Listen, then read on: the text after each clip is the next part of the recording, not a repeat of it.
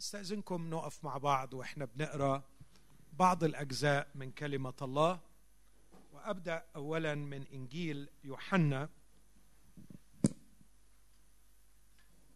والأصحاح العاشر. إنجيل يوحنا أصحاح عشر.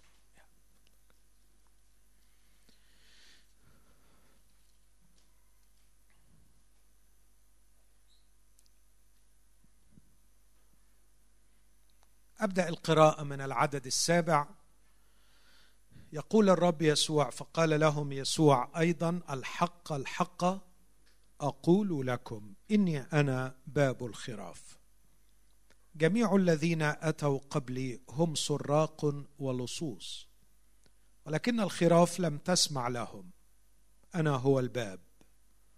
إن دخل بي أحد فيخلص ويدخل ويخرج. ويجد مرعى. السارق لا يأتي إلا ليسرق ويذبح ويهلك. وأما أنا فقد أتيت لتكون لهم حياة وليكون لهم أفضل. أنا هو الراعي الصالح والراعي الصالح يبذل نفسه عن الخراف. يوحنا عشرة عدد 11 عدد جدير بالحفظ. يقول المسيح أنا هو الراعي الصالح والراعي الصالح يبذل نفسه عن الخراف. ثم أقرأ أيضا من رسالة الرسول بطرس الأولى والأصحاح. عفوا أقرأ أولا من رسالة العبرانيين الأصحاح الثالث عشر. الرسالة إلى العبرانيين أصحاح 13 وعدد عشرين. وإله السلام الذي أقام من الأموات راعي الخراف العظيم ربنا يسوع بدم العهد الأبدي ليكملكم في كل عمل صالح لتصنعوا مشيئته عاملا فيكم ما يرضي أمامه بيسوع المسيح الذي له المجد إلى أبد الآبدين. آمين. ثم أخيرا من بطرس الأولى أصحاح خمسة رسالة الرسول بطرس الأولى والأصحاح الخامس. يتكلم الرسول إلى الشيوخ في الكنيسة فيقول أطلبوا إلى الشيوخ الذين بينكم أنا الشيخ رفيقهم والشاهد لألام المسيح.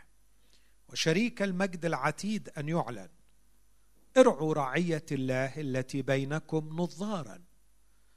لا عن اضطرار بل بالاختيار. ولا لربح قبيح بل بنشاط. ولا كمن يسود على الأنصبة بل صائرين أمثلة للرعية. ومتى ظهر رئيس الرعاة تنالون إكليل المجد الذي لا يبلى. آمين. هذه هي كلمة الرب. دعونا نقدم الشكر للرب من أجلها ونطلب منه أن يفتح قلوبنا ويسكنها فينا بغنى. أبانا لقد اجتمعنا بشوق وبعطش إليك. ونحن نؤمن بصدق قولك. اقتربوا إلى الله فيقترب إليكم. لقد اقتربنا إليك يا أبانا. لا باستحقاقاتنا لكن في عمل ابنك الحبيب مخلصنا وربنا يسوع المسيح. من غطانا بدمه من سترنا من مات من أجلنا وغطى عيوبنا. في ستره نقترب إليك يا أبانا. راجين أنك بنعمتك تقترب إلينا. ولتدع روحك القدوس يوبخنا ويعلمنا يعزينا وينصحنا ويرشدنا. أبانا نحن نحتاج لعمل الروح القدس في هذه الليلة لكي ما يرسم أمام عيوننا يسوع وإياه مصلوبا. في اسم المسيح يا أبانا استجب لنا. آمين. تفضلوا.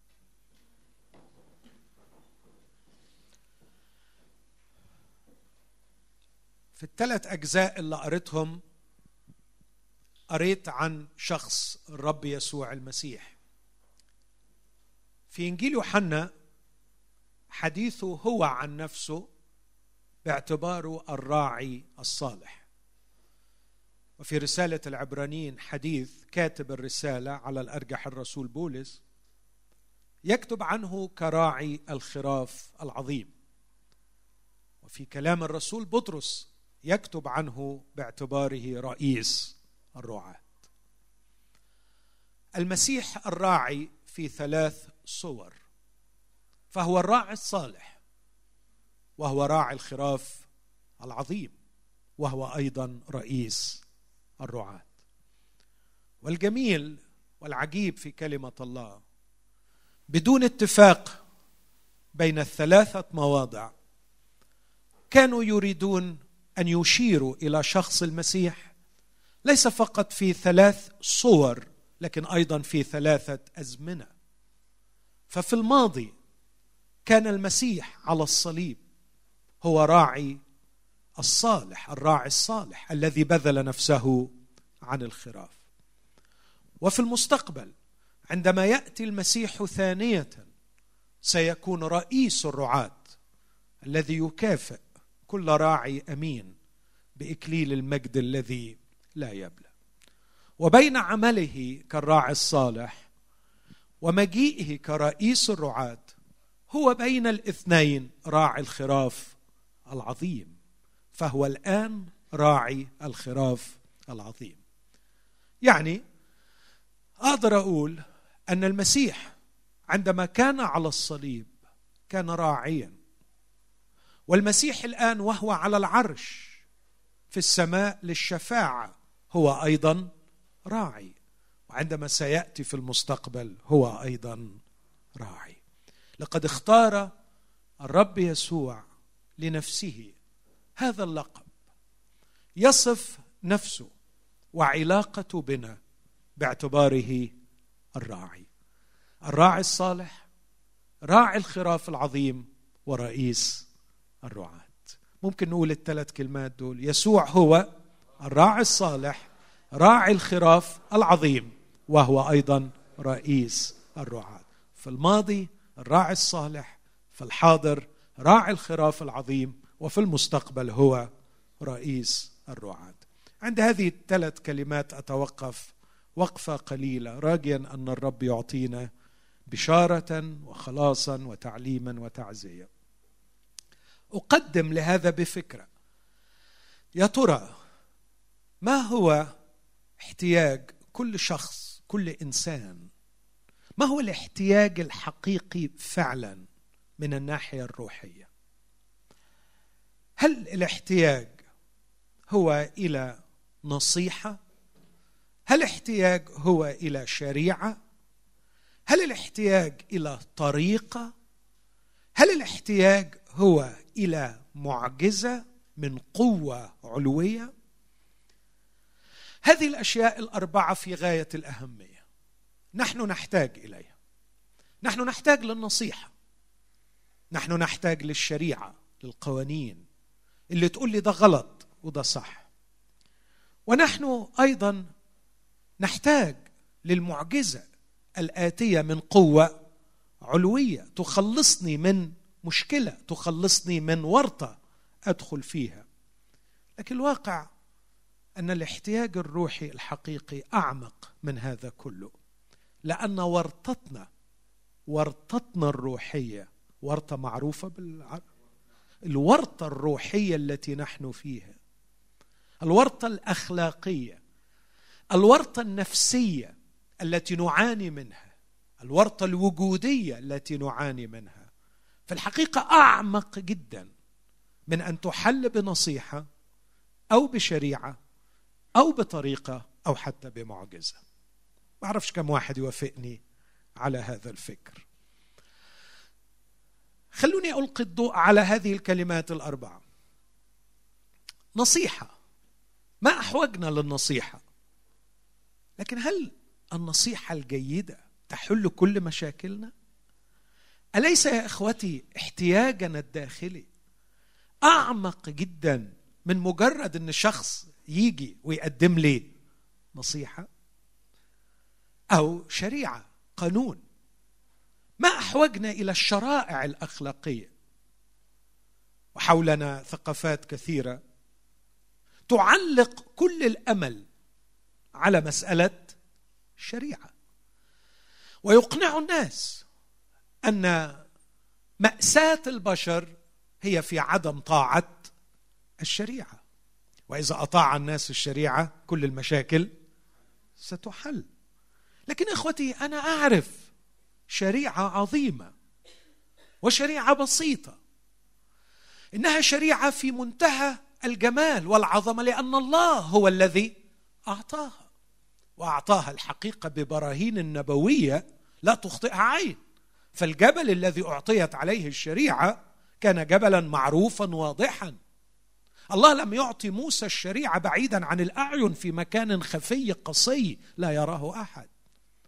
موسى لم يختبئ عن أعين الناس ثم خرج إلى الناس يقول لهم لقد أعطاني الله شريعة.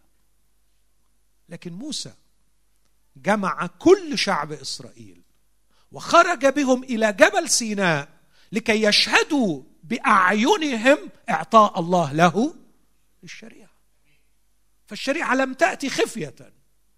لم يخرج موسى ليدعي أنه استلم شريعة. لكن موسى على عيون الأشهاد على أمام أمام أكثر من ثلاثمائة ألف رجل بالغ جاءت الشريعة. وكان الجبل يدخن. وكان منظر نار على الجبل. هناك مس الله الجبل. ورأى كل شعب إسرائيل الجبل وهو يرتعد لأن الله قد نزل ومس هذا الجبل. بل إن شيوخ إسرائيل سبعين صعدوا ورأوا إله إسرائيل. فهناك شهادة محققة مؤكدة شهادة رأوها بالعيان لقد سمعوا الصوت لقد رأوا بأعينهم أن الله يعطي شريعة. حصل ولا ما حصلش؟ حصل. وماذا كانت النتيجة بعد أن أخذوا الشريعة؟ بعد عدة أيام أربعين يوم أربعين يوم اختبأ موسى في السحاب أمام الله. نزل من على الجبل بلوحي الشريعة وجد الشعب يرقص حول العجل الذهبي. وجد الشعب في حالة زيغان تام. عراة يعبدون الأوثان. إلا اقصده اقصده أن المشكلة ليست في نقص شريعة من الخارج. لكن المشكلة العميقة هي احتياج البشر لتغيير القلب في الداخل. هذا الشعب لم ينقصه رؤية عظيمة واستماع لشريعة عظيمة. لكن من أين القوة لطاعة الشريعة؟ إن أزمة الإنسان ليست في نقص قانون أخلاقي لكن في فساد قلب داخلي.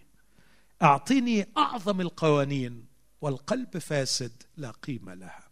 لكن ما أحتاج إليه هو إلى قوة علوية تغير لي قلبي من الداخل. البعض يقدم طريقة البعض يقدم نصيحة البعض يقدم شريعة أو البعض ينتظر حدوث معجزة. شعب إسرائيل حدثت معه بدل المعجزة مئات وألاف المعجزات. أربعين سنة في 365 يوم اضرب أنت واحسب كل يوم السماء تمطر طعام. معجزة ولا مش معجزة؟ معجزة. وماذا حدث؟ سقطت جثثهم في القفر لعدم إيمانهم. البعض يقول لا ربما الشريعة لا تغير القلب لكن رؤية المعجزة تغير القلب. لكن شعب إسرائيل يقدم لنا دليلا رهيبا على أن أسمى شريعة أعطاها الله شخصيا. الكتابة كتابة الله والكلام كلام الله بإصبع الله مكتوب على لوحي الحجر لم يغير قلوب الناس. ولمدة أربعين سنة بصفة يومية يشوفوا معجزات يومية لم تغير قلوب البشر. يبدو أن ضربتنا أعمق. يبدو أن مشكلتنا أعمق. يبدو أن المرض أخطر من أن يحل بشريعة أو بنصيحة أو بطريقة أو حتى بمعجزة. المعجزات التي نراها لا تغيرنا لكن يبدو أننا نحتاج إلى معجزة تحدث في داخلنا لكي نتغير نحن فتحل مشكلتنا. مش عارف أوصل الفكرة دي إزاي تاني لكن ممكن أقدم تشبيه. تخيلوا معي قصة فتاة. هذه الفتاة تعيش في ظروف قاسية للغاية وسط أسرة ممزقة تعاني كل يوم معاناة نفسية ضخمة وسط أهلها وسط جيرانها في ظروفها القاسية. وصلت إلى الله أن يحل لها مشكلتها وأن يخرجها من ضيقتها. جاءها شخص لطيف رقيق. جاءها شخص حكيم. أشفق عليها. وقدم لها نصائح. كيف تعيش في هذا الوضع المؤلم؟ ممكن النصائح دي تساعدها بعض الشيء. جاء شخص آخر وقدم لها شريعة قوانين. يقول لها تعملي كذا وما تعمليش كذا تعملي كذا وما تعمليش كذا. ربما تساعدها. قدم لها آخر طريقة للتعايش مع هذا الألم وهذه المعاناة. لكن جاء لها شخص رابع وقدم لها عريسا شخصا يحبها ويرتبط بها ويتزوجها وتصبح معه جسد واحد ويخرجها مما هي فيه. أعتقد هذا هو الحل. هذا هو فعلا الحل الواقعي الذي يخرجها. ونحن كبني البشر تألمنا كثيرا وعشنا. وورد علينا أنبياء ورسل. كم من أناس أتوا بقوانين أتوا بأخلاقيات أتوا بنصائح أتوا بشرائع وظلت البشرية تعاني كما هي. لكن يسوع المسيح لم يأتي بشريعة. يسوع المسيح لم يأتي بنصيحة. يسوع المسيح لم يأتي حتى لكي يصنع معجزات يجذب بها الأنظار. يسوع المسيح جاء لكي يرتبط بنا. يرتبط بنا رباطا مقدسا ويخرجنا مما نحن فيه. جاء يسوع المسيح ليتوحد بنا وتصبح مشاكلنا هي مشاكله ويتبنى هو مشكلتنا. لذلك يقول في الأعداد اللي قريناها أتيت لتكون لهم حياة وليكون لهم أفضل. اذا يا إخوتي أقدر أقول إن احتياج البشرية العميق هو إلى راعي وليس إلى مشرع وليس إلى ناصح وليس إلى مرشد لكن يحتاج إلى راعي. لأننا فعلا صرنا كخراف قد ضلت. صرنا كخراف عاجزة صرنا كخراف معرضة للافتراس من كل صوب وحد. صرنا في حالة من الخراب والضياع والهلاك ونحتاج إلى راعي يأخذ بأيدينا ويخلصنا مما نحن فيه. الكتاب المقدس لا يقدم المسيح باعتباره فيلسوف أو مشرع آتي بشريعة أو صاحب عقيدة لكن الكتاب يقدم يسوع المسيح باعتباره راعي. يقدمه باعتباره راعي. راعي يرعى غنمه. يعطي لكل شخص بعد الارتباط به الفرصة أن يقول الرب راعيه فلا يعوزني شيء. بعد أن ارتبطت بالمسيح الراعي لم أعد في احتياج إلى شيء لم يعد يعوزني شيء لا ينقصني شيء. إلى أي حد نحتاج للراعي؟ وما هي صور الرعاية؟ أعتقد إنه في يوحنا عشرة أتوقف أمام الرب يسوع كالراعي الصالح الذي يبذل نفسه عن الخراف. تعليم المسيح عن نفسه كراعي الخراف أو الراعي الذي يبذل نفسه عن الخراف جاء على خلفية معجزة عظيمة هي معجزة تفتيح عيني المولود أعمى. هذا الرجل المولود أعمى بائس حقيقة. من الناحية الجسمانية هو أعمى. من الناحية الاجتماعية هو شحات. من الناحية الدينية هو ملعون لأنه في نظر اليهود أن هذا الرجل أعمى لأنه تحت لعنة. عشان كده حتى التلاميذ سألوا قالوا هل أخطأ هذا أم ابواه لكم أن تتخيلوا الحطام الذي يعيش فيه هذا الشخص منبوذ فهو أعمى وهو ملعون في نظر الشعب وهو شحات فقر مدقع من الناحية الاجتماعية. وكان يجلس يستعطي. لكن يسوع مر ونظر إليه واقترب إليه وصنع شيئا عجيبا. صنع من التفل طينا وطلى عينيه. وقال له روح اغتسل والقصة معروفة وعاد الرجل بصيرا. الكتاب المقدس لا يسجل تفاصيل كثيرة تشبع حب الاستطلاع لكن نقدر نستنتج أحيانا. كتاب ما حكاش عن صراعات هذا الشخص النفسية. لكن هل تتوقع أنه كان عنده صراعات نفسية ولا ما عندوش؟ الكتاب لم يسجل ماساته الوجودية بطرح أسئلة. ما معنى الحياة؟ ما قيمة الحياة؟ لماذا أنا هنا في هذه الدنيا؟ أو السؤال الاخطر ليه يا رب تخليني أتولد أعمى؟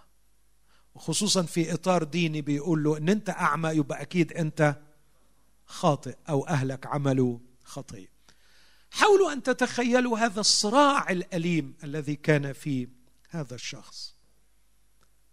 جاء يسوع ونظر إليه. كتاب يقول وفيما هو مجتاز رأى إنسانا أعمى منذ ولادته. يسوع لم ينتظر أن هذا الرجل يأتي إليه ولم ينتظر أن أحدا يأتي بهذا الرجل إليه لكن يسوع هو اللي ذهب إليه مباشرة وهو يقول هذه الكلمة ما دمت في العالم فأنا نور العالم. ينبغي أن أعمل أعمال الذي أرسلني. قال هذا وتفل على الأرض صنع من التفل طينا طلب الطين عيني الأعمى. قال له اذهب اغتسل في بركة سلوام. فمضى واغتسل وأتى بصيرا. فالجيران والذين كانوا يرونه قبلا إنه كان أعمى قالوا أليس هذا هو الذي كان يجلس ويستعطي؟ آخرون قالوا هذا هو وآخرون إنه يشبهه. أما هو فقال إني أنا هو. والقصة تستمر. فأتوا إلى الفريسيين بالذي كان قبلا أعمى. وكان السبت حين صنع يسوع الطين وفتح عينيه. سأله الفريسيون كيف أبصر؟ فقال لهم وضع طينا على عيني واغتسلت فأنا أبصر. فقال قوم من الفريسيين هذا الإنسان أي يسوع المسيح ليس من الله. لأنه لا يحفظ السبت. آخرون قالوا كيف يقدر إنسان خاطئ أن يعمل مثل هذه الآيات؟ قالوا للأعمى ماذا تقول أنت عنه؟ ماذا تقول أنت عنه من حيث أنه فتح عينيك؟ فقال إنه نبي. فلم يصدق اليهود عنه أنه كان أعمى فأبصر حتى دعوا أبوي الذي أبصر. فسألوهما قائلي قائلين أهذا ابنكما الذي تقولان إنه ولد أعمى؟ فكيف يبصر الآن؟ أجابهم أبواه وقالا نعلم أن هذا ابننا وأنه ولد أعمى وأما كيف يبصر فلا نعلم أو من فتح عينيه فلا نعلم هو كامل السن. اسألوه. هو يتكلم عن نفسه. قال أبواه هذا لأنهما كان يخافان من اليهود. فدعوا الإنسان ثانية الذي كان أعمى. قالوا له اعط مجدا لله. نحن نعلم أن هذا الإنسان خاطئ. فأجاب ذاك وقال أخاطئ هو؟ لست أعلم. إنما أعلم شيئا واحدا. أني كنت أعمى والآن أبصر. فقالوا له أيضا ماذا صنع بك؟ كيف فتح عينيك؟ أجابهم قد قلت لكم ولم تسمعوا. لماذا تريدون أن تسمعوا؟ ألعلكم أنتم تريدون أن تصيروا له تلاميذ؟ فشتموه وقالوا أنت تلميذ ذاك وأما نحن فإننا تلاميذ موسى. نحن نعلم أن موسى كلمه الله وأما هذا فما نعلم من أين هو؟ أجاب الرجل وقال له إن في هذا عجبا. إنكم لستم تعلمون من أين هو. وقد فتح عيني. ونعلم أن الله لا يسمع للخطاة. ولكن إن كان أحد يتقى الله ويفعل مشيئته فلهذا يسمع. منذ الدهر لم يسمع أن أحدا فتح عيني مولود أعمى. لو لم يكن هذا من الله لم يقدر أن يفعل شيئا. أجابوا وقالوا له في الخطايا ولدت أنت بجملتك وأنت تعلمنا فأخرجوه خارجا. فسمع يسوع أنهم أخرجوه خارجا. فوجده. فوجده. وقال له أتؤمن بابن الله؟ أجاب ذاك وقال من هو يا سيد؟ لأؤمن به. فقال له يسوع قد رأيته والذي يتكلم معك هو هو. فقال أؤمن يا سيد. وسجد له. هذه قصة الراعي وهو يبحث عن الخروف الضال. يسوع أعطى هذا التعليم العظيم عن شخصه كالراعي بصدد هذه القصة. يسوع لم يكن يصنع المعجزات لمجرد لفت الأنظار ولا لاستعراض قوته. مرات لما بنحكي المعجزة دي في مدارس الأحد بعد ما بنحكيها غالبا وإحنا صغيرين كانت تتحكي لنا دايما القصص عن معجزات المسيح. وبعد ما المدرس يحكي القصة إيه السؤال اللي بيسأله؟ إيه يا أولاد الدرس اللي بنتعلمه من هذه القصة حصل معاكم كده؟ ولا ما بيحصلش؟ إحنا في مصر دايما كده. كان المدرس في مدارس الأحد بعد ما يحكي المعجزة يقول إيه الدرس اللي نتعلمه؟ فغالبا الدرس بيكون بعد أي معجزة ربنا بيقدر على كل شيء. مظبوط؟ مش هو ده الدرس؟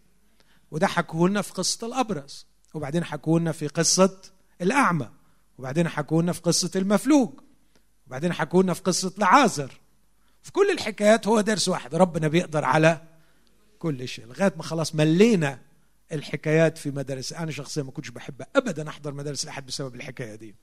إنه هو درس واحد في الآخر أن ربنا بيقدر على كل شيء. أنا ما أعتقدش إن يسوع كان ده غرضه. لكن يسوع في كل معجزة كان يريد أن يكشف عن جانب من جوانب شخصيته. كان يريد أن يعرفنا. لا ماذا يقدر أن يفعل لكن من يكون هو؟ مين هو؟ يسوع. في هذه الحادثة يسوع هو الذي ذهب ليبحث عن هذا الرجل. يسوع هو الذي صنع المعجزة لكي ما يفتح مش العينين بقى لكن يفتح البصيرة ويغير القلب من الداخل. وعندما علم يسوع أنهم أخرجوه خارج المجمع. مين كان أول واحد واقف بره مستنيه يسوع؟ لما علم أنهم أخرجوه خارجا وجده يسوع. كلمة وجدوا دي تفكرني بمثل الخروف الضال. يقول إن يسوع يذهب لأجل الضال حتى يجده. وجده يسوع. وقال له أتؤمن بابن الله؟ قال أؤمن يا سيد. وسجد له. إخوتي هذا هو عمل يسوع كالراعي الصالح. الراعي الصالح يبحث عن الخروف حتى يجده. الراعي الصالح يصنع المعجزة في قلب الإنسان حتى يغيره. وأنا محتاج الأمرين دول. أنا مش عارف أروح له. محتاجه هو يجيني. أنا ضايع في بحثي عن الله. محتاج يسوع يجدني كالراعي وأنا خروف الضال. وأنا أشعر بمشكلة في داخلي. أحتاج أن يسوع يفتح بصيرتي يفتح عيني من الداخل. هذا هو عمل الراعي. في أكتر من كده هجيله بس عايز عايز أركز على النقطة دي دلوقتي. يسوع الراعي الراعي الصالح يبحث عنك. يبحث عنك. إذا كنت أنت تظن أنك أنت الذي تبحث عن الله أنت مخطئ. في الواقع هو الذي يبحث عنك. يسوع يبحث عنك. لكن أيضا عليك أن تدرك أنه يوجد عمى داخلي يجعلك لا تبصر تحتاج إلى معجزة لكي تستطيع أن تبصر. وهذه المعجزة يعملها يسوع. لكن هناك ما هو أعمق من هذا. يسوع لما علم عن هذا الرجل قال العبارات الآتية قال أنا هو الراعي الصالح. والراعي الصالح يبذل نفسه عن الخراف. أتيت لتكون لهم حياة وليكون لهم أفضل. هذه الخراف لقد ماتت بسبب الخطية. والراعي الصالح الذي يجمعنا الذي يبحث عنا والذي يصنع المعجزة ليفتح بصيرتنا فنعرف الله ونعرفه توحد معنا. وأخذ خطايانا وذهب بها إلى الصليب. وعلى الصليب مات نيابة عنا. بذل نفسه من أجلنا. يسوع راعي صالح. بذل نفسه من أجل الخراف.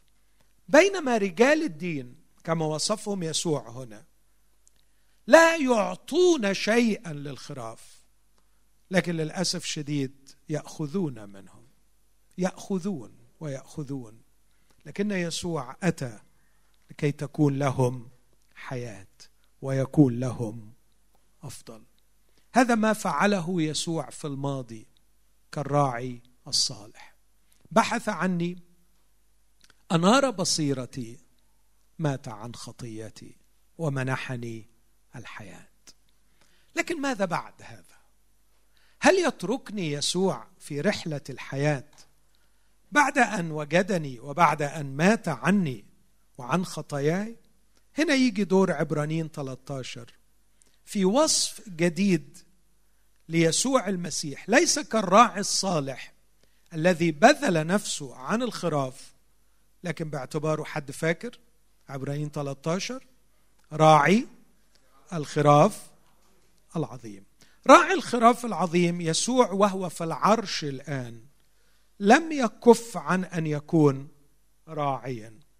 ويوصف الرسول بهذه الكلمات. يقول إله السلام الذي أقام من الأموات راعي الخراف العظيم ربنا يسوع بدم العهد الأبدي ليكملكم في كل عمل صالح لتصنعوا مشيئته.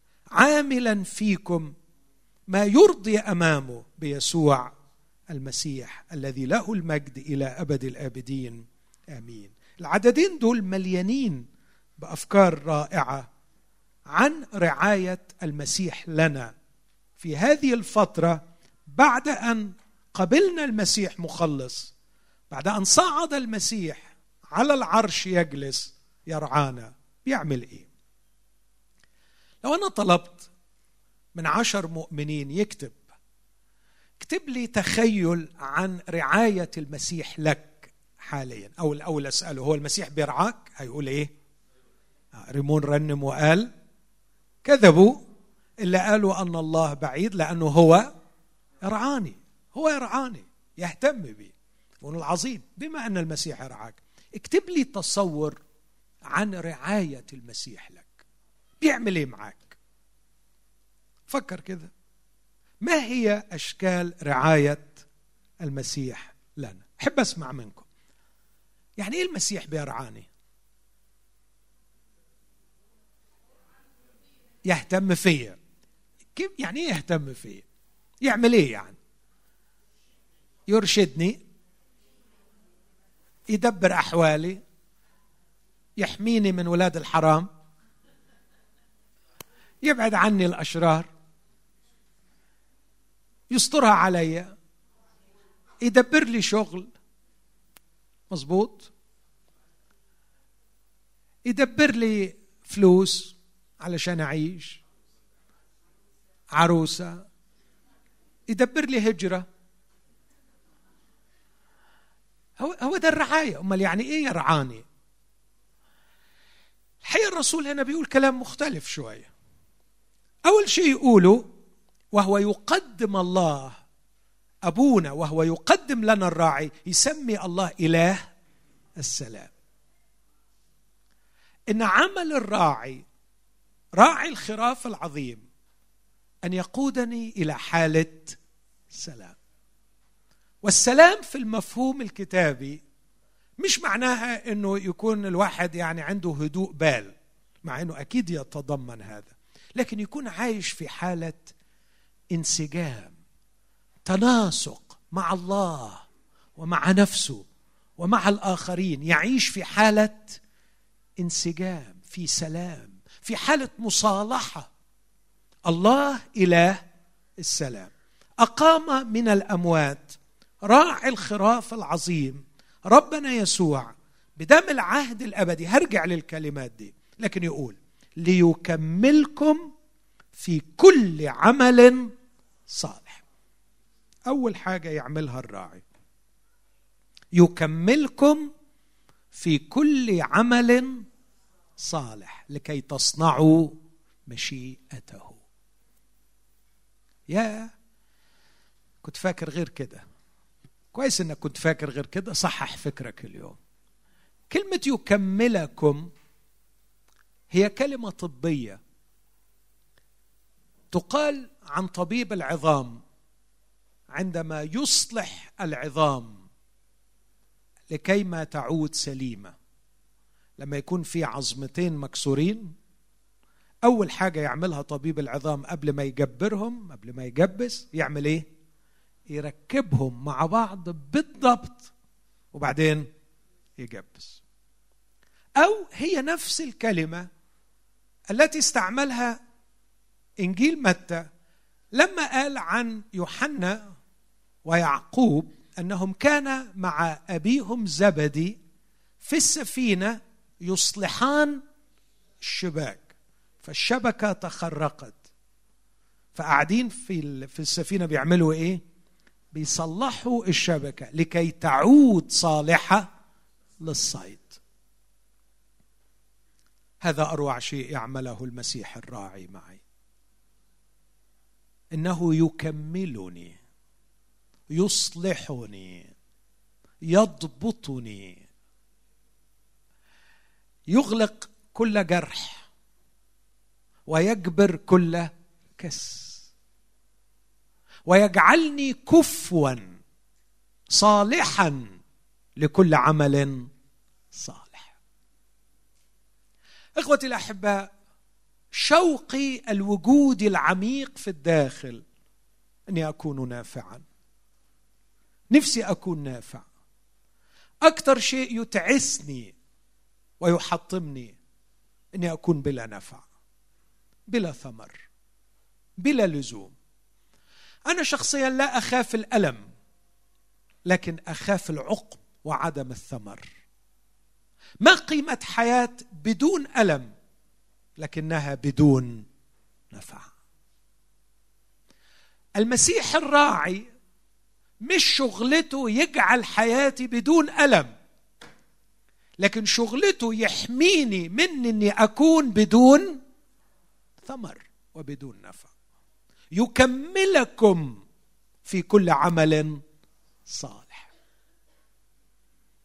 مين يقول أمين معايا؟ تقبل رعاية يسوع بهذا الشكل؟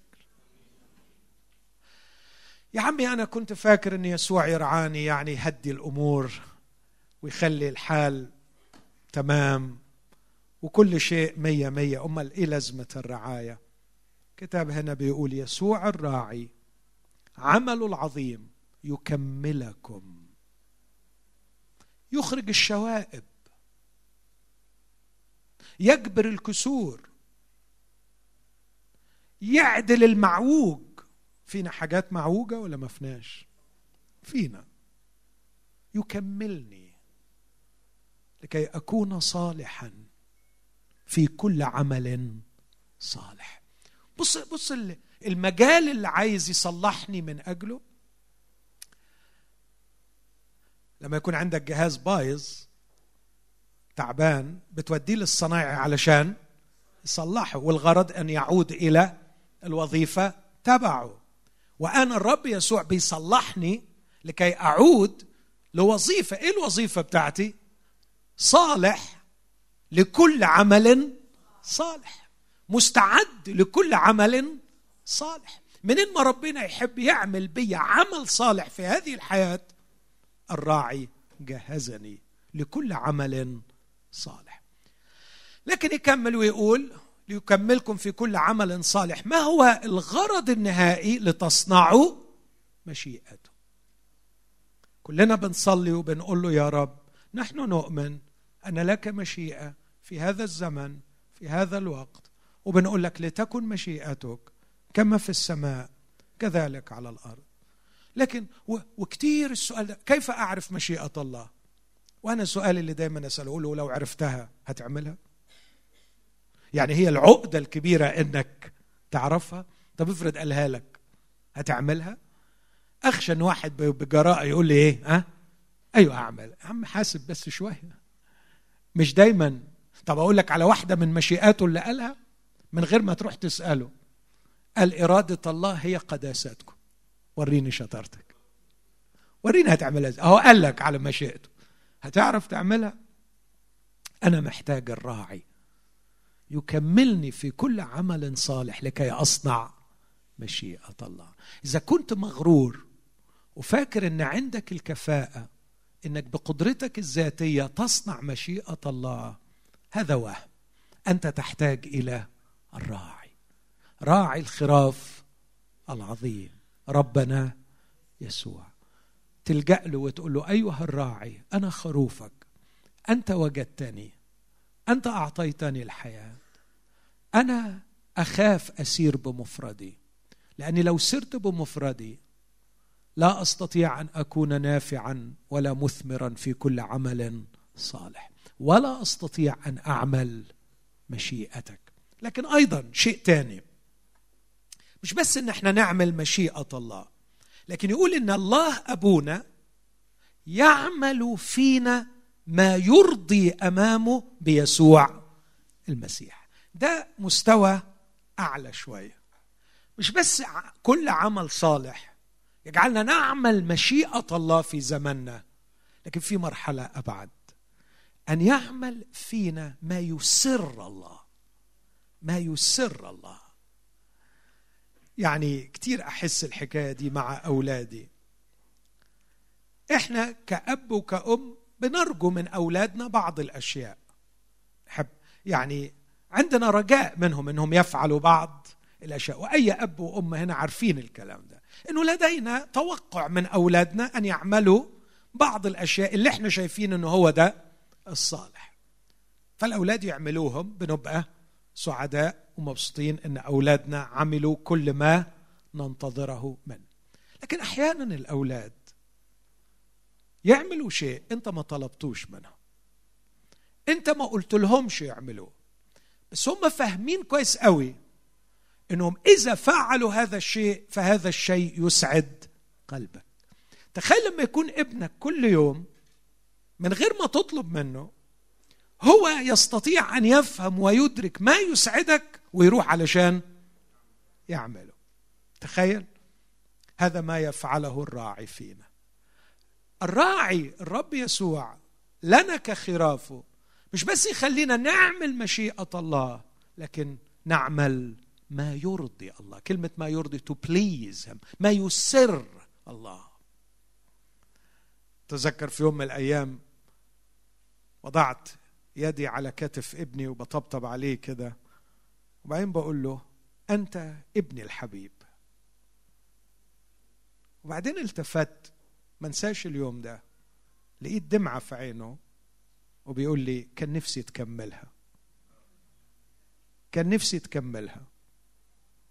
يقصد الذي به سررت. تأثرت للغاية. وشعرت بأعماق ابني. أنه يريد أن يسر قلب أبيه. إخوتي يمكن عجزه يجعله لا يستطيع أن يقابل توقعاتي أو ما يسعدني. وهذا ما في قلبي من نحو أبي السماوي. أشعر بعجزي وضعفي. لكن يسوع الراعي يجعلني. مش بس أعمل مشيئة أبي لكن أعمل ما يسر أبي. عاملا فيكم ما يرضي أمامه بيسوع المسيح. لكن فاضلين نقطتين في الآية دي. يا ترى يسوع المسيح ما هي إمكانياته لكي يضمن لنا هذين الشيئين؟ دول حاجتين كبار قوي. الحاجة الأولانية أنه يكملنا في يصلحنا يخلصنا من أمراضنا وعيوب شخصياتنا ويقودنا في رحلة رعاية لكي ما يضبط نفسياتنا فيصل بنا إلى حالة النفع والإثمار في كل عمل صالح ونصنع مشيئة الله ويقودنا أيضا إلى أن نسر قلب الله.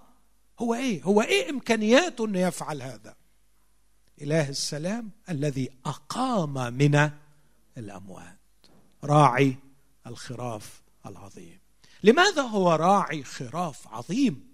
لأنه قام من الأموات. ما هو أبشع خطر يهدد الخراف هو؟ الموت. يسوع المسيح عمل إيه؟ قهر الموت. قهر الموت. وكأني أسأل راعية وأقول له يا راعية ما هي مؤهلاتك لتصنع كل هذا في يقول لقد دخلت إلى الموت وقهرت وانتصرت. إخوتي الاحباء أنا أؤمن كل الإيمان أن من غلب الموت يستطيع أن يغلب أي عدو من الخارج أو من الداخل. الذي استطاع أن يقلب الموت ويقوم من الأموات. هذا الشخص قادر أن يكملني في كل عمل صالح. قادر أن يجعلني أصنع مشيئة الله. قادر أن يجعلني أفعل ما يسر الله. أمين؟ فكر معي في العبارة دي. الشخص الذي غلب الموت وقام قادر أن يصلحني من الداخل ويكملني في كل عمل صالح. قادر أن يجعلني أصنع مشيئة الله. قادر أن يجعلني أعمل ما يرضي الله ما يسر قلب الله. لكن السؤال الثاني مش يمكن أتعبه في السكة فيزهق مني ويتخلى عني؟ ما اصل أنا عارف روحي سخيف. أنا عارف نفسي ممل. أنا عارف نفسي متعب. برضو أحكي من من اختباري الشخصي ابني ده نفسه وهو طفل صغير ما انساش ابدا. أمه بتصلي معاه بالليل قبل ما ينام. فلقيته متأثر وبيبكي. فبتقول له مالك حبيبي؟ قال لها أصل أنا عملت حاجة غلط وخايف بابا يزعل مني. قلت له يا حبيبي ما تقلقش ابدا. أنت مجرد إنك تقول لبابا sorry خلاص بابا بيسامحك والحكاية بتخلص. فالولد بتأثر شديد. قال لها يا ماما وهتعمل إيه؟ sorry. ما ياما قلت sorry وبرجع أغلط يعني هي جات لي تجري وقالت لي الحق ابنك في روميا سبعة حاول تحل المشكلة دي. يا ما قلت سوري وبرجع أغلط تاني. يا ترى هل راعية سوف يمل مني في يوم من الأيام؟ هالرعية سوف يستثقلني ويستسخفني من كثرة عيوبي وأخطائي. اسمع الجواب. إله السلام. الذي أقام من الأموات. راعي الخراف العظيم. ربنا يسوع بدم العهد الأبدي. تعرف إيه معنى العبارة دي؟ سيكملني في كل عمل صالح ويعمل الشغلانة دي ويرعاني تحت مظلة دم العهد الأبدي. يعني من المستحيل أن يرفضني. أنا الفكرة الحقيقة النهاردة للوعظة جاتني من ريمون وهو متعزي قوي وبيرنم معانا وبيقول وبعهد مش عهدي أنا. مش قلت كده ريمون؟ قلت إيه؟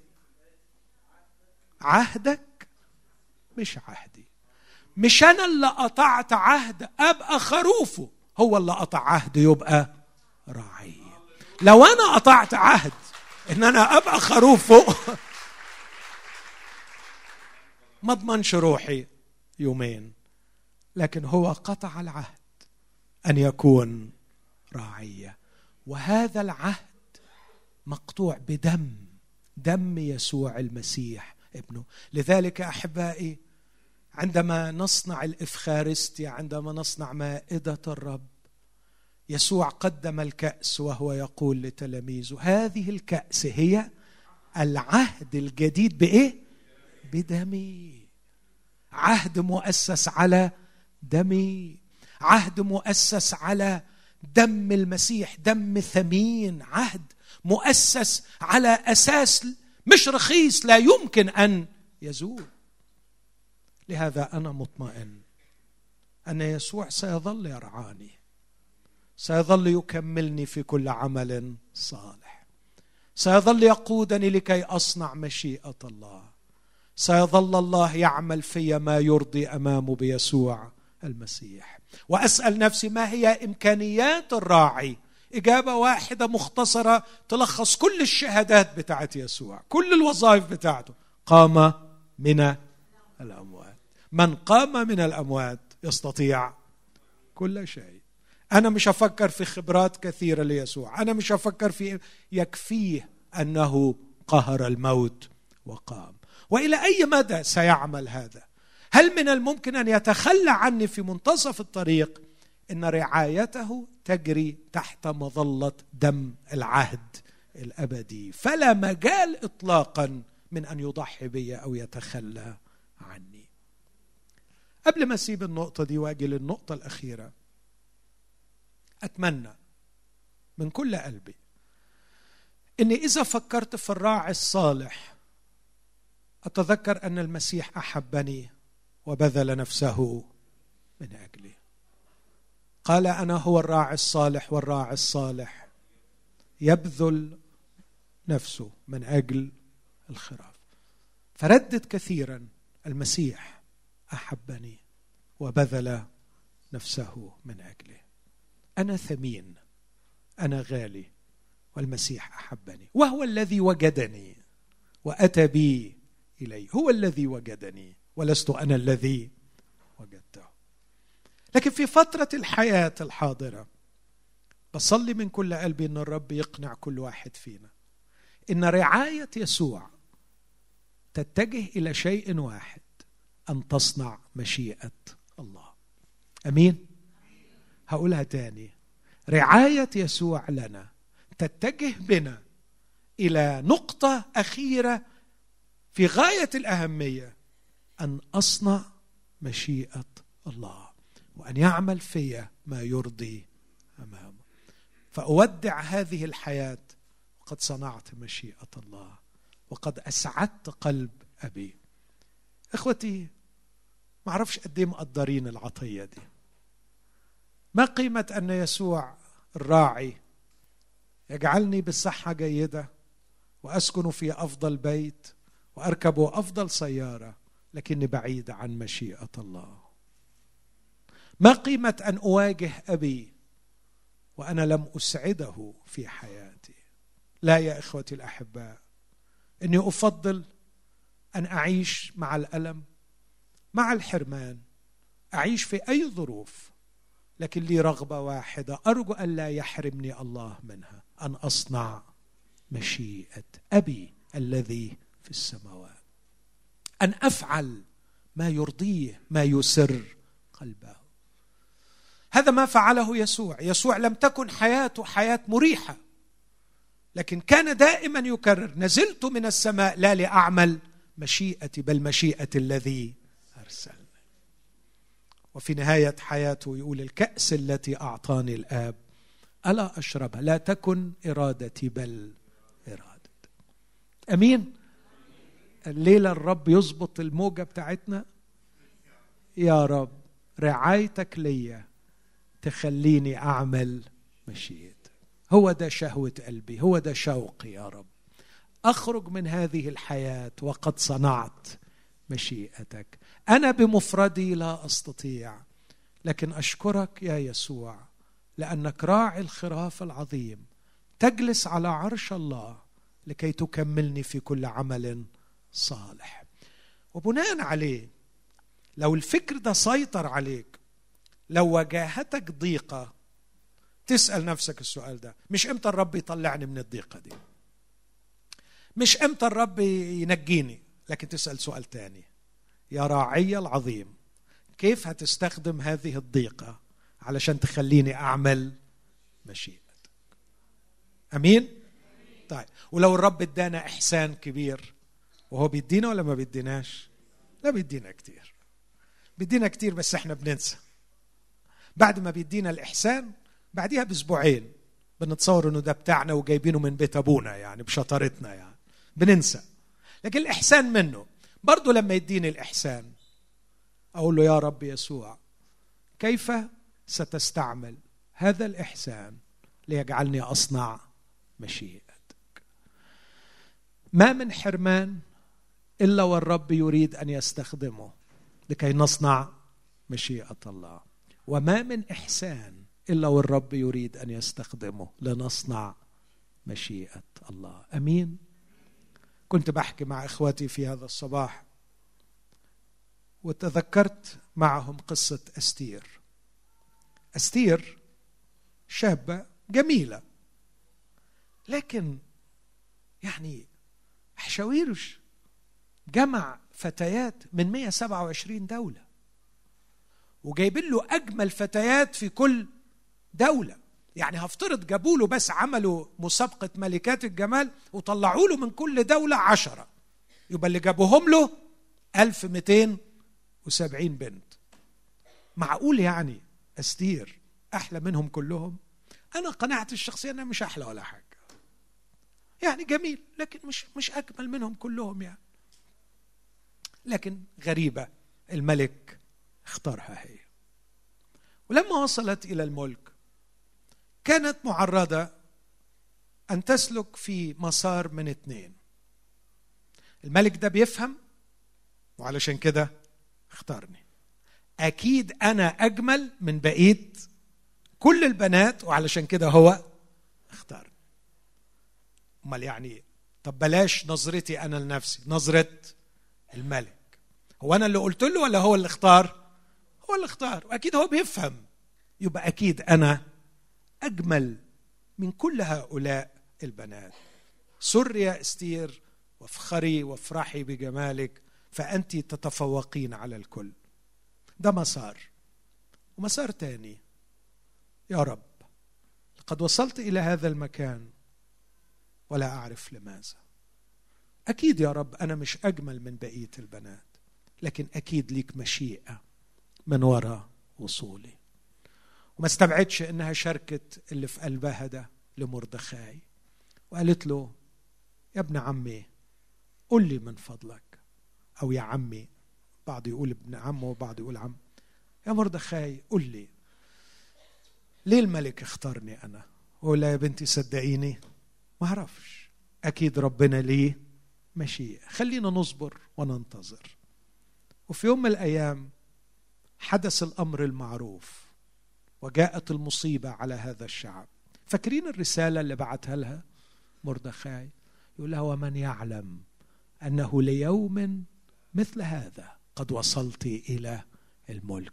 فاكرة يا أستير لما كنا بنتساءل وبنقول ليه ربنا أحسن إليكي بالملك وما كناش عارفين؟ يمكن يا أستير علشان اليوم قلت يا يا ريت كل واحد فينا لما ربنا يحط في إيده عطية حلوة. ما يعتبرش إن العطية دي أعطيت له ليفتخر بها ويتباهى بها ويتكبر بها على الآخرين لكن يحتفظ بها ويقول له يا رب اديتهاني لأنك تريد أن تصنع مشيئة معينة. أعطيني أن أكون أمين حتى تتمم مشيئتك كتبت عنها وقلت لبست على رأسها أثقل تاج فلم يدر رأسها وجلست على أعلى عرش فلم يرتفع قلبها لأنها كانت تعرف أن الإحسان معطى من الله كوكالة لكي تصنع به مشيئة الله. إذا ربنا اداني موهبة إذا اداني فلوس إذا اداني إمكانية إذا اداني علم أعطاني كل هذه الأشياء فقط لشيء واحد لكي أصنع مشيئة الله. ورعاية يسوع المسيح ليا مش غرضها إني أكون شخص ما حصلش لكن غرضها إني أصنع مشيئة الله. أمين؟ كمان أطبق على الظروف الصعبة مش بس على الإحسان. بولس دخل السجن وترمى في السجن وقعد أربع سنين في السجن. ولو تقروا اللي كتبوا قبل السجن كان عامل خطة كبيرة جدا. كان بيقول للإخوة في روميا بصوا يا جماعة أنا دلوقتي في كورنثوس ولكن الإخوة في كورنثوس وفي فيليبي محمليني بعطايا هنزل بها إلى أورشليم. فأديهم هناك العطايا واطلع من أورشليم هروح على أسبانيا. وأنا بعد ما أخلص من أسبانيا هعدي عليكم. الكلام ده في روميا 15 نزل أورشليم ما لحقش يعمل أي حاجة اتقبض عليه واترمى في السجن وقعد أربع سنين.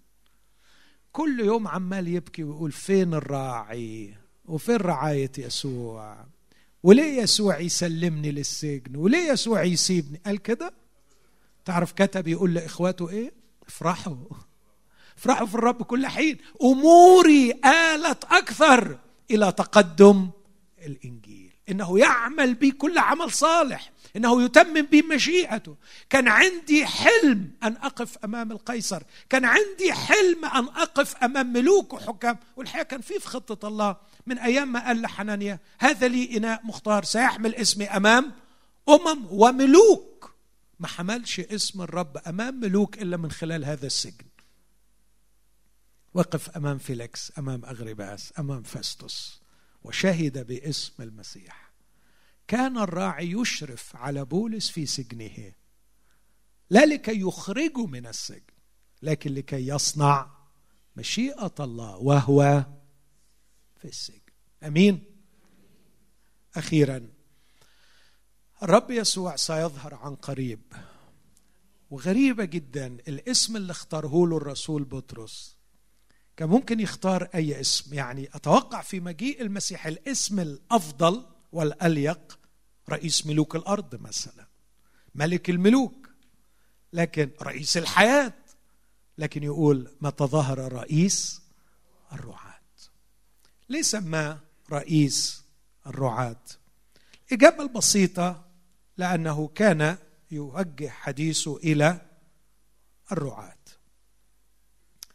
وبيقول لهم ارعوا رعية الله التي بينكم. بص الاعتبارات دي وأنا أقولها لكل شخص يخدم الرب في هذا المكان. موجها الكلام اولا لنفسي وأصلي أن يساعدني الرب أن أنفذ هذا الكلام.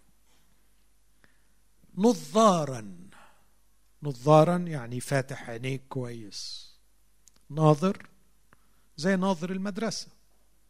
ناظر يعني أسقف يعني بيخلي باله على الرعية مش سايبهم حد ينهبهم حد يفترسهم.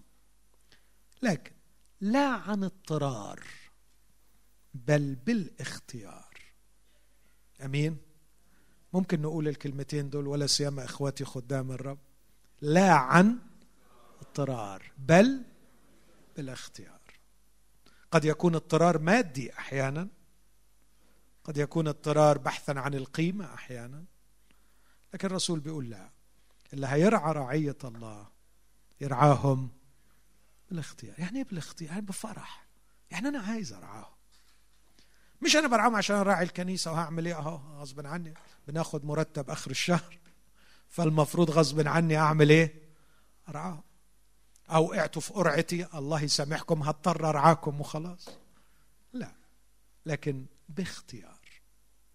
لا عن اضطرار بل بالاختيار. اسمع اللي بعديها.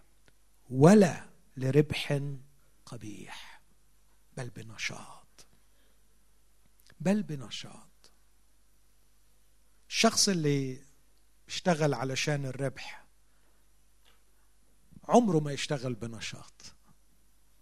اللي بيرعى رعية الله علشان خاطر ربح عمره ما هيعمل كده بنشاط. عندنا في مصر تعبير سيء بيتقال تلاقي الواحد مهمل في شغل الحكومة. وبعدين تقول له يا عمي يعني اشتغل أفضل يقول لك على قد فلوسهم. بشتغل على قد فلوسهم. تخيل لما المفهوم ده يسود على خدمة الله. الرب يحمينا أحبائي. لا لربح قبيح بل بنشاط. بعدين يقول ولا كمن يسود على الأنصبة. مش بمريسة مش بسيادة. لكن صائرين أمثلة للرعية. قدوة. إذا سئلت وأحيانا أسأل ما سر ضعف العمل الروحي في هذا البلد أو ذاك؟ دايما أقول كلمة واحدة غياب القدوة. والرب يدينا نعمة أن نكون قدوة صائرين أمثلة للرعية. لكن الكلمة الجميلة الأخيرة ومتى ظهر رئيس الرعاة. تنالون إكليل المجد الذي لا يبلى. عندما سيظهر المسيح سيقيم خدمة كل واحد فينا. عملت إيه لخرافي؟ وده يورينا تاني غلاوة الخراف على قلبه. وهو ماشي من الدنيا قال لبطرس أتحبني؟ ارعى غنمي. ولما هيجي تاني وهيكافئ هيكافئ على أساس واحد. إيه اللي عملته؟ لرعيتي لخرافي. ماذا فعلت لرعيتي أقول مثل وأحكي حكاية. عندنا مثل في مصر يقول اللي يعطي ولدي بلحة تمر يعني تنزل حلاوتها في زوري. مفهوم المثل؟ اللي يعطي ولدي بلحة تنزل حلاوتها في زوري أنا. مفهومة. يعني اللي يكرم ولدي اللي يحلي زور ولدي اللي يهتم بولدي كأنه أكرمني أنا. وأنا عايز أقول لكل شخص بيهتم بخراف المسيح. أنت تهتم بالمسيح نفسه.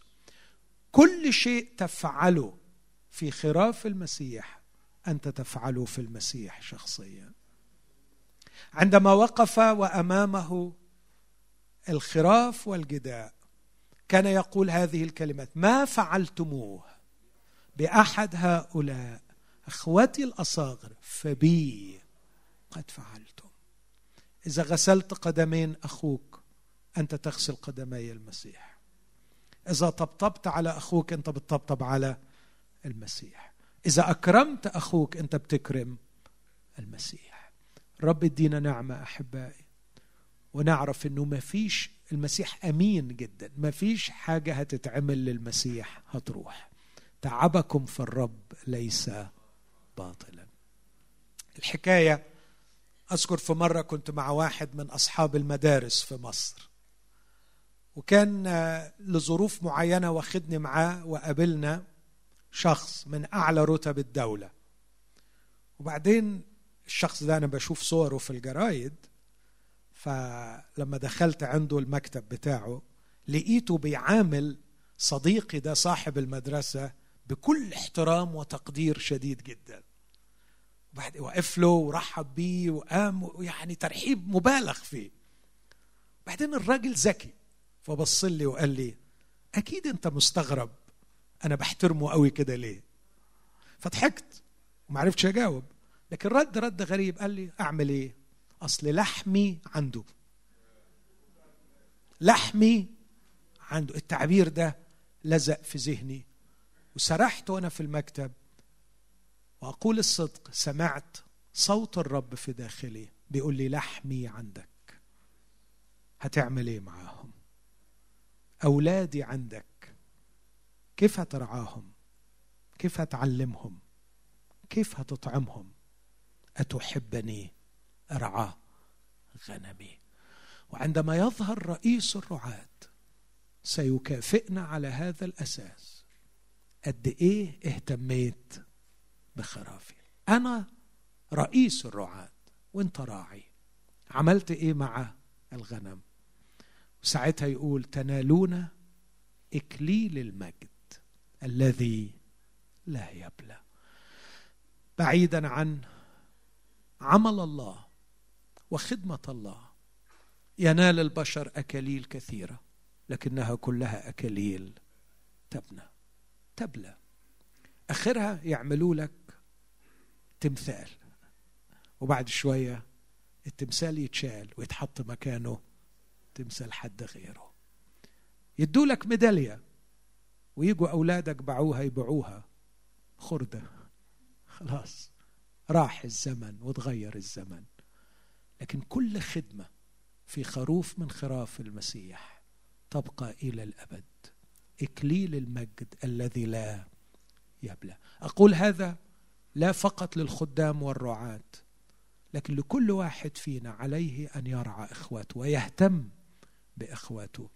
تقول له أخبرني يا من تحبه نفسي. أين ترعى؟ أين تربض عند الظهيرة؟ يقول لها اخرجي على آثار الغنم وارعي جدائك عند مساكن الرعاة. اللي بتسمعه من على المنبر روح اطعم بيه الحملان الصغيرة الجديان الصغيرة. اللي بتحصله من كتاب روح فيد بيه إخواتك. اعمل عمل الراعي عمل يسوع اللي يبحث عن الخروف الضال. ويهتم بالخروف الضال. أمين. خلونا نقف مع بعض وإحنا بنفكر في هذه الأفكار الثلاثة. فكر معي وردد معايا في قلبك في الداخل. يسوع وجدني. يسوع يرعاني. لا أصنع مشيئته. يسوع سيأتي ثانية ويكافئ سيكافئ كل من رعاني وسيكافئني لسبب كل من رعيته. تاني ركز معايا وفكر نفسك. يسوع قد وجدني. يسوع يرعاني لأصنع مشيئته. يسوع سيأتي وسيكافئ. كل عمل رعاية عمل معي. لأني غالي أو عملته أنا مع إخواتي.